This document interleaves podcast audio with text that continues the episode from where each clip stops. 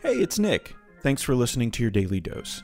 It's the last Friday of the month, which means it's time for some short conversations with Bob and I. It's also a milestone episode as this is the 150th daily dose. Who would have thought we would hit 150 episodes?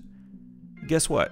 If you're talking to Bob on a regular basis, recording them, getting to listen to them afterwards, getting to hang out with him, you're going to want to hit 150, 300, 700, 867, 1,342 episodes. You get the idea. I learned Maslow's hierarchy when I was in college. Mm-hmm. And if you don't take care of those bottom levels of biology and safety and shelter, the rest of it doesn't matter. The rest, yeah. And you get hangry. Yeah, I get hangry. I Yeah. never got hangry as a kid, but as an adult, man, you don't feed me in time, I'm a, I become a beast. Yeah, I get uh, the annoyances stack up. Something that something that wasn't annoying earlier to me can get much more annoying. it magnifies through the lens of hunger. That, that's a beautiful way to put it. This, see, they should be putting those in Snickers ads Yes, because it really is actually. I think they are actually putting them. in yeah, yeah, that's ads. exactly what they're but, doing. But I, I think this is a recent phenomenon. I wonder if we've changed the foods that we're eating or something because I don't remember as a kid becoming super irritable when I was hungry, but I remember having young kids and seeing them get super irritable when they were hungry. They didn't know that's why they were irritable. Right. But uh, I also have a daughter who you have to give her a 10 minute buffer after a nap. She's not, you know, she's not Oh, has not achieved consumable by other consciousness, human yeah. beings Yeah. uh, for 10 minutes after she wakes up. Yeah. I don't know if it's still that, but you learn things about yourself and little people. When you I watch. am not good at napping. I don't nap too much. Yeah. That's, I, I, I like sleeping. Yes, I don't like having to get up after a nap. Right. Yeah, it just doesn't. I am cloudy. It takes a little while. I'm unsure where I am. I'm often waking up in other people's homes after a nap. Uh, yeah, so there's a lot of danger, I think, with napping. That's I don't know if that's true for everybody. Do you do you fall asleep in other people's homes, or do you just wake up? In I just wake homes? up in other That's people's homes. amazing. I'm like, I'm just gonna lay here. I'm just movies on, sports, whatever.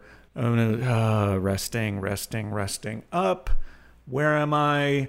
Hello. How are you? My name is Nick. Uh, you have a very lovely home. Uh, I work at a place where we sell plants. Would you like some plants? So I try to work in, Right. you know, like, can I make this a professional relationship if possible? Exactly. Um, I smell some delicious food. Do you have any food? you should be a better host than this. You don't have to call the police. I'm leaving. The kind intruder with plants. Yeah. I feel like this is a whole theme. It's a motif. yeah. So I think that's pretty common. That happens to most people, right? I think not. Great. Yeah. Great. Wonderful.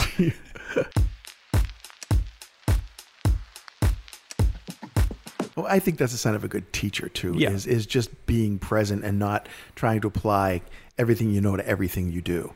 You know, it's funny because I had a, a a teacher. I won't mention the name of this teacher, who I love and respect. Who I kind Is of it me? You know something. I love and respect you, and you are a teacher in my life. But I am not talking about you right now, Nick. In fact, All right. let this be a lesson. It I is guess not I'll still listen. always about you. You'll still listen. Okay, so this teacher, what I realized is uh, that they are they are scripted in the way that they approach it, but it's an improv teacher, which makes it really weird because wow. this is a person who's teaching you how to live in the moment while they're drawing off their past.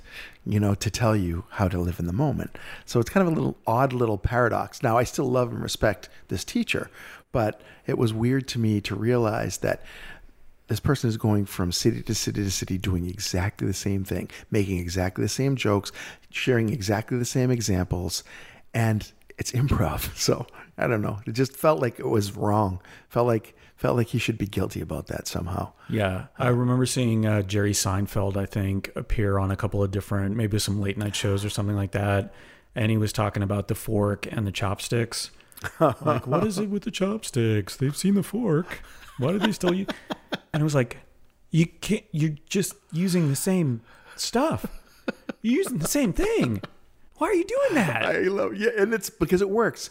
You know, same stuff, different audience. It's actually a concept. You just reminded me, by the way, when you mentioned the fork and the chopsticks.